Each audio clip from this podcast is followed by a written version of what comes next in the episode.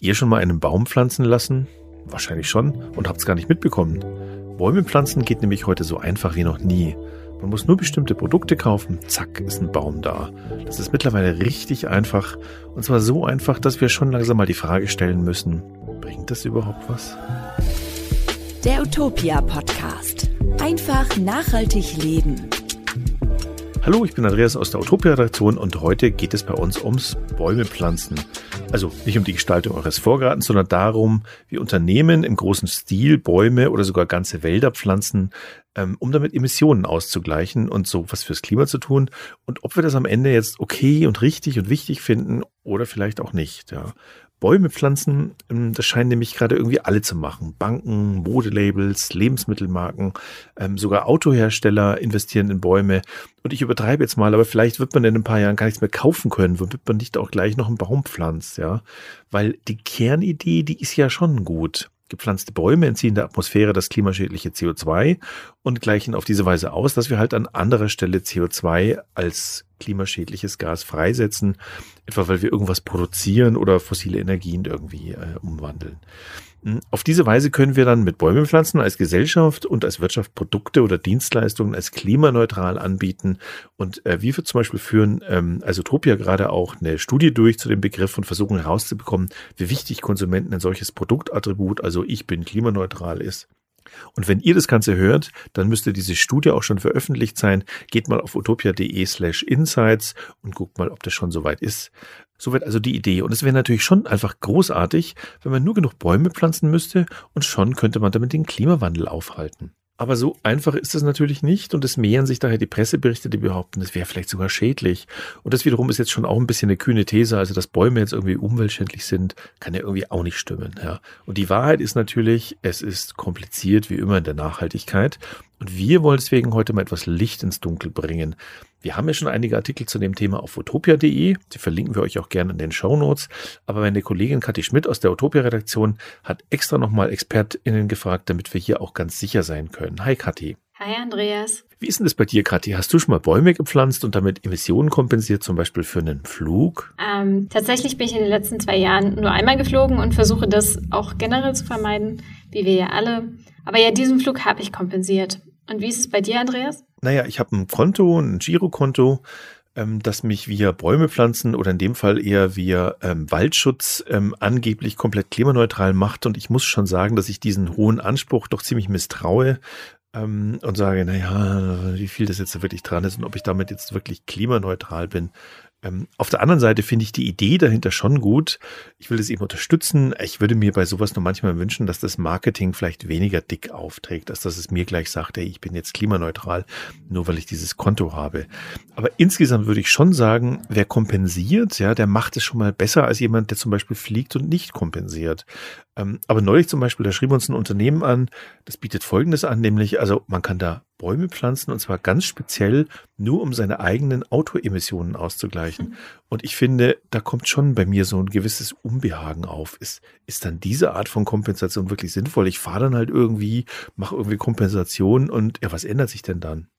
Ja, das ist auf jeden Fall zu hinterfragen. Ich glaube, wichtig ist einfach, dass wir bei all der Kompensation nicht vergessen, dass sie stets der dritte Schritt ist, kann man sagen. Und die ersten beiden müssen sein, erstens klimaschädliche Emissionen ganz vermeiden. Oder zweitens, so weit wie möglich reduzieren. Und dann erst ist drittens, Emissionen kompensieren sinnvoll. Wobei Kompensation und Klimaneutralität natürlich noch mehr sein kann, als jetzt nur Bäume pflanzen. Werbung. Aber bevor es losgeht, noch ein Hinweis auf unseren heutigen Sponsor, nämlich Rossmann. Rossmann hat mit der Marke Alterra Naturkosmetik eine ganze Marke klimaneutral gestellt und damit den Einfluss auf die Umwelt bestmöglich minimiert. Dazu wurde mit den ca. 260 Alterra-Produkten ein mehrstufiger Prozess durchlaufen, bei dem zunächst der CO2-Fußabdruck der Produkte berechnet wurde. Danach wurden die so identifizierten CO2-Belastungen, wenn möglich, reduziert und schließlich unvermeidbare CO2-Belastungen durch Investitionen in ein zertifiziertes Klimaschutzprojekt ausgeglichen. Yay, und jetzt ist Alterra klimaneutral. Übrigens, nächste Woche, also vom 26. bis zum 30. April, bekommst du auf fast alle Alterra-Produkte 20% Rabatt.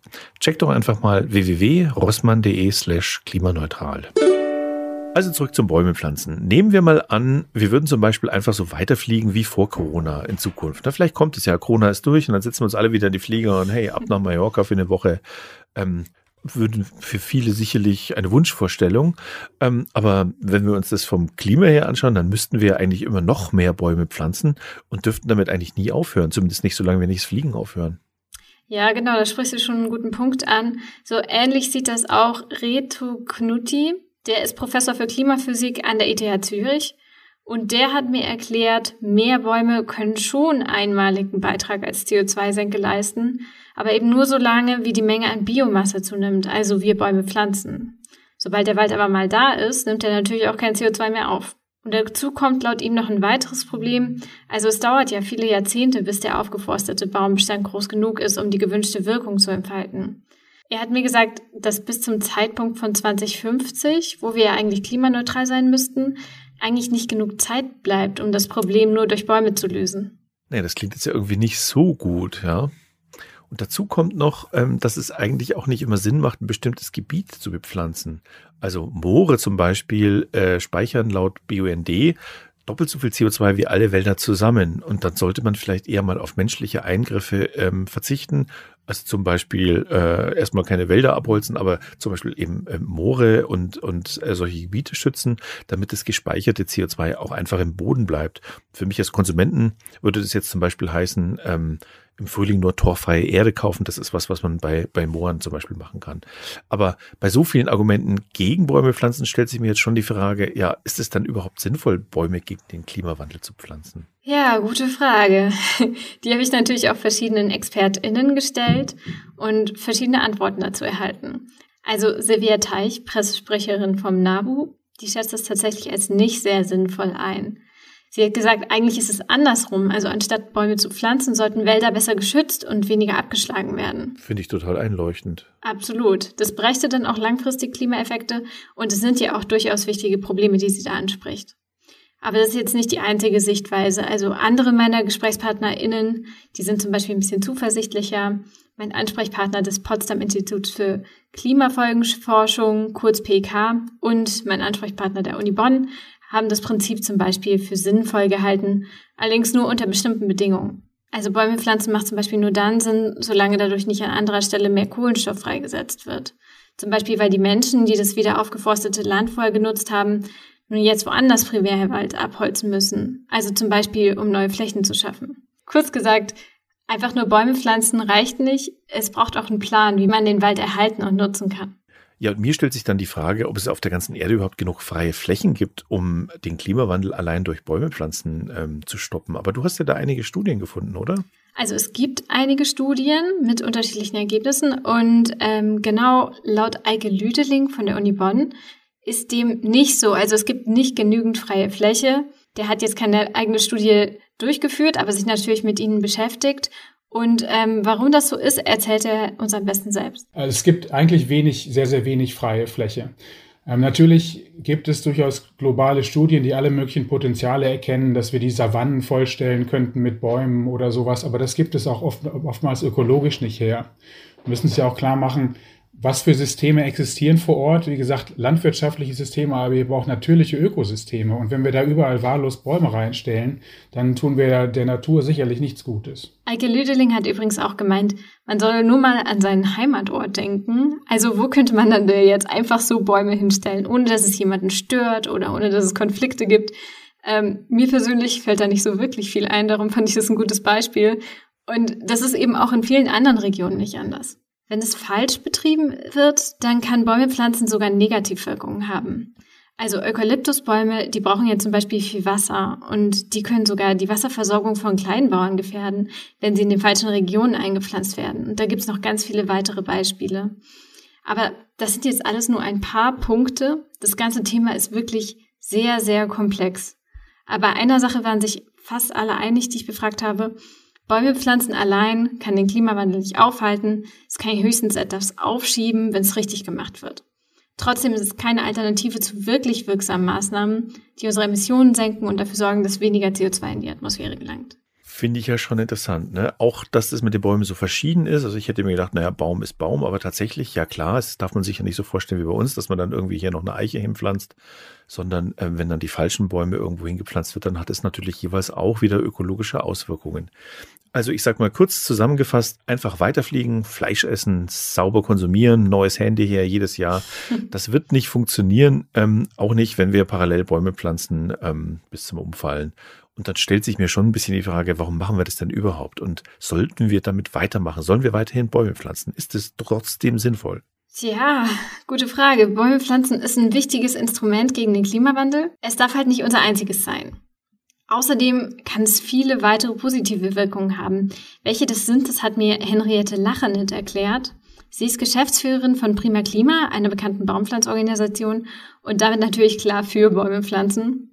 Und sie erklärt Folgendes. Ja, also mit den Waldprojekten adressiert man eben das Thema der Artenvielfalt, weil die Wälder bedrohten Tierarten einen Lebensraum bieten und eben für ein funktionierendes Ökosystem sorgen.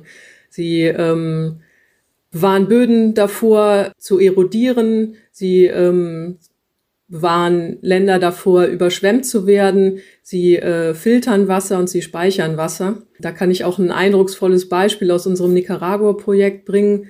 Dort führen eben die Brunnen, die seit Jahren temporär trocken lagen, jetzt wieder ganzjährig Wasser. Und das liegt halt daran, dass Aufforstungen dafür sorgen, dass im Boden das Wasser aus dem Regen länger gehalten werden kann. Also früher ist das Regenwasser ungenutzt abgeflossen. Und jetzt ja, wird es länger im Boden gehalten und erhöht dann eben den Grundwasserspiegel.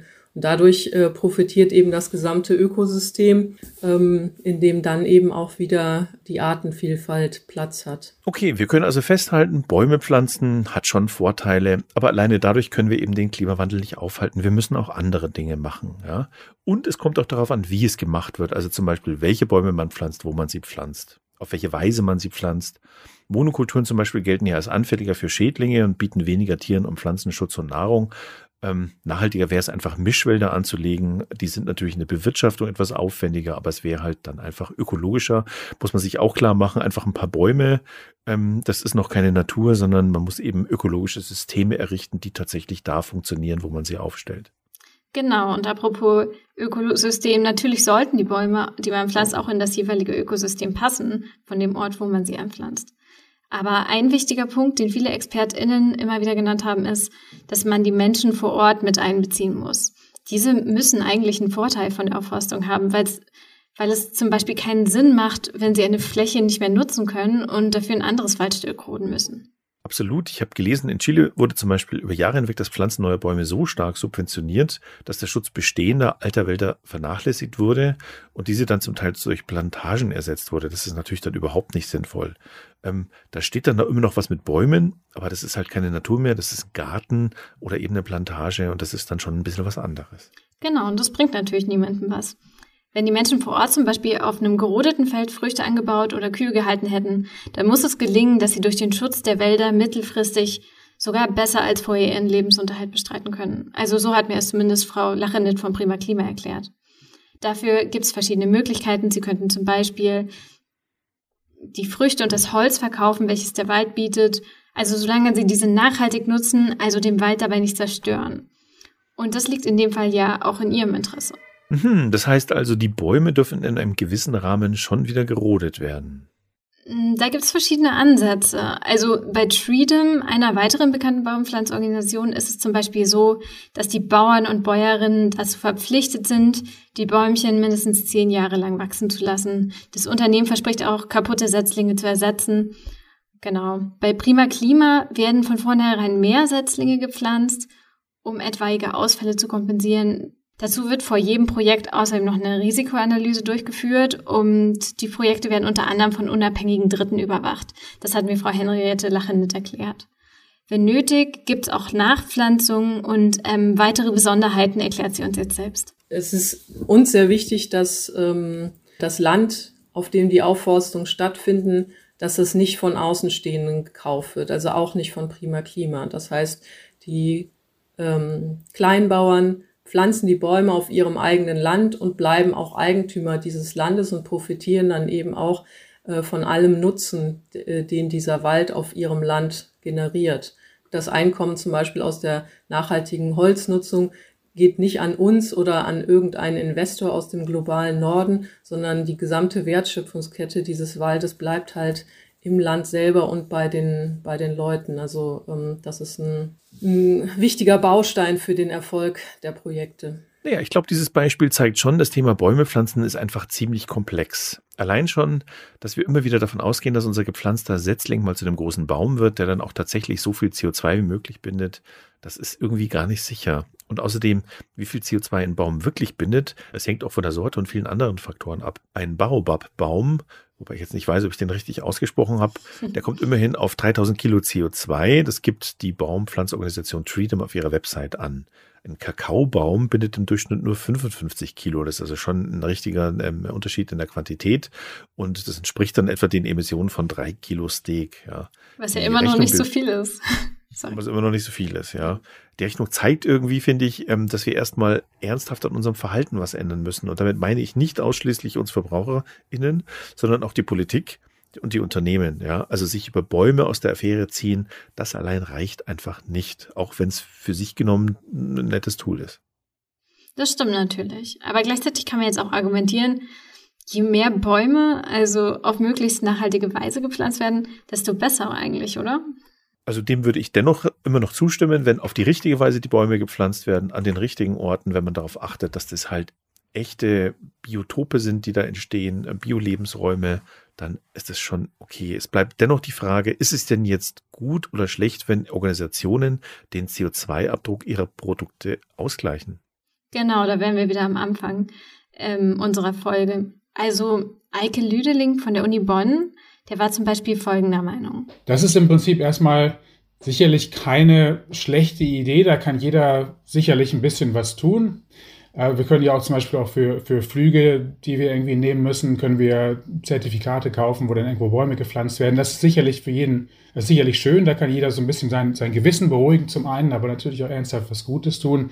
Es sollte uns aber, wie gesagt, nicht davon ablenken lassen, dass wir andere Aufgaben haben. Wir müssen wirklich diese Emissionen stoppen und nicht irgendwie nur am Endeffekt ausgleichen. Ja, da sollten wir uns auch wirklich nicht zu sehr auf das Verhalten von uns selber, von uns Individuen reduzieren lassen. Denn die Aufgaben sind gesellschaftliche und wir alleine können ein bisschen was machen. Ja? Aber ohne einen größeren Umbau wird nicht viel klappen. Ja, es gibt ja viele, viele Firmen heutzutage, die haben Programme, pflanzen Bäume und stellen sich dann als klimaneutral dar. Und das ist im Prinzip erstmal auch sicherlich gut. Ja? Aber auch an dieser Stelle sollte es nicht davon ablenken, dass jedes Unternehmen für sich auch an seinen Emissionen arbeiten sollte. Also aus den Emissionen, die wirklich aus der Wertschöpfungskette und aus dem Produktionsverfahren hervorgehen. Diese Emissionen müssen reduziert werden und das Ausgleichen alleine bringt uns irgendwann nicht mehr weiter. Kurz zusammengefasst, ist eine nette Idee, aber andere Sachen sind wichtiger.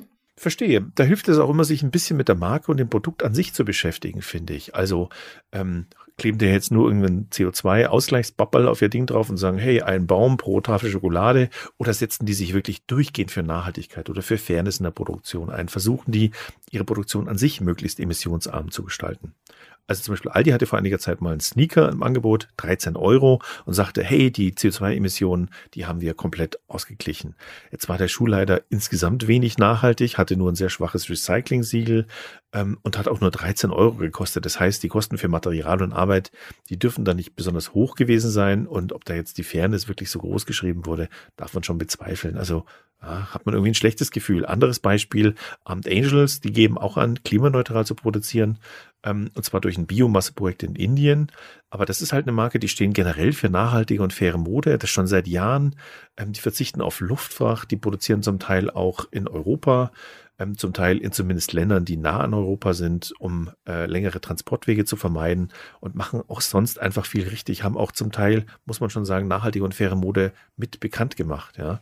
Und das ist dann einfach was, wo ich sage, das muss man bei der Betrachtung von sowas schon mit berücksichtigen. Aber jetzt mal weg von den Produkten und hin zu den Bäumen. Wir haben ja schon festgehalten, Bäume pflanzen macht also schon Sinn, aber eben nur dann, wenn es richtig gemacht wird. Aber wie ist es denn, wenn ich als Verbraucher oder Verbraucherin jetzt eben was sehe, wo Bäume gepflanzt werden? Wie kann ich denn da jetzt seriöse Organisationen erkennen? Ja, auch die Frage habe ich mir natürlich gestellt und nicht nur mir, sondern auch anderen Leuten. Natürlich spielt da viel von dem rein, was wir schon gesprochen haben. Das Wichtigste fasst Eike Lüdeling nochmal für uns zusammen. Wichtig ist es für mich, dass erkennbar ist, dass diese Organisationen sich damit beschäftigt haben, was in den Gebieten, wo diese Bäume hinkommen, wirklich passieren wird. Ja, was für Menschen da wohnen, was diese Menschen da jetzt machen mit der Fläche, wie diese Bäume wirklich da in die Systeme reinpassen. Das ist zum Beispiel relativ transparent natürlich, wenn wir hier, sagen wir, in Deutschland irgendwo einen Verein haben, der eine Streuobstwiese irgendwo anlegt, ja, wo wir ein Ökosystem wiederherstellen, was unheimlich wertvoll ist, irgendwie auch für Biodiversitätserhaltung. Vielleicht ist noch ein Bildungsaspekt dabei. Das ist natürlich immer sehr schön, wenn man den Eindruck hat, hier ist ein durchdachtes Konzept, wo Leute auch nicht nur an den Kohlenstoff denken, sondern eben auch an viele andere Aspekte. Ganz, ganz schwierig wird es, wenn irgendwie nur steht, ja, wir kaufen irgendwie so und so viel Hektar in, keine Ahnung, irgendwo in den Tropen und bauen da Bäume hin und stellen da Bäume hin und haben uns eigentlich gar nicht darüber Gedanken gemacht, wer da so wohnt. Ja, auch in solchen Fällen ist ganz wichtig, dass kommuniziert wird, dass die lokale Bevölkerung eingebunden wird und dass deren Interessen sich irgendwo auch widerspiegeln in diesen ganzen Projekten. Das ist jetzt alles ein bisschen abstrakt, aber wenn man sicher gehen will, dann sollte man sich auf jeden Fall auch mal mit der jeweiligen Organisation beschäftigen. Des Weiteren gibt es auch noch einige Siegel, die bei der Entscheidung helfen können. Sie dienen aber wirklich nur zur ersten Orientierung. Ja, da ist zum Beispiel der sogenannte Goldstandard, der beinhaltet zum Beispiel sowohl die garantierte CO2-Kompensation als auch den Beitrag zu einer nachhaltigen Entwicklung vor Ort. Da gibt es noch den Verified Carbon Standard, der berücksichtigt allerdings keine sozialen und ökologischen Fragen, der gilt aber dennoch auch als seriös.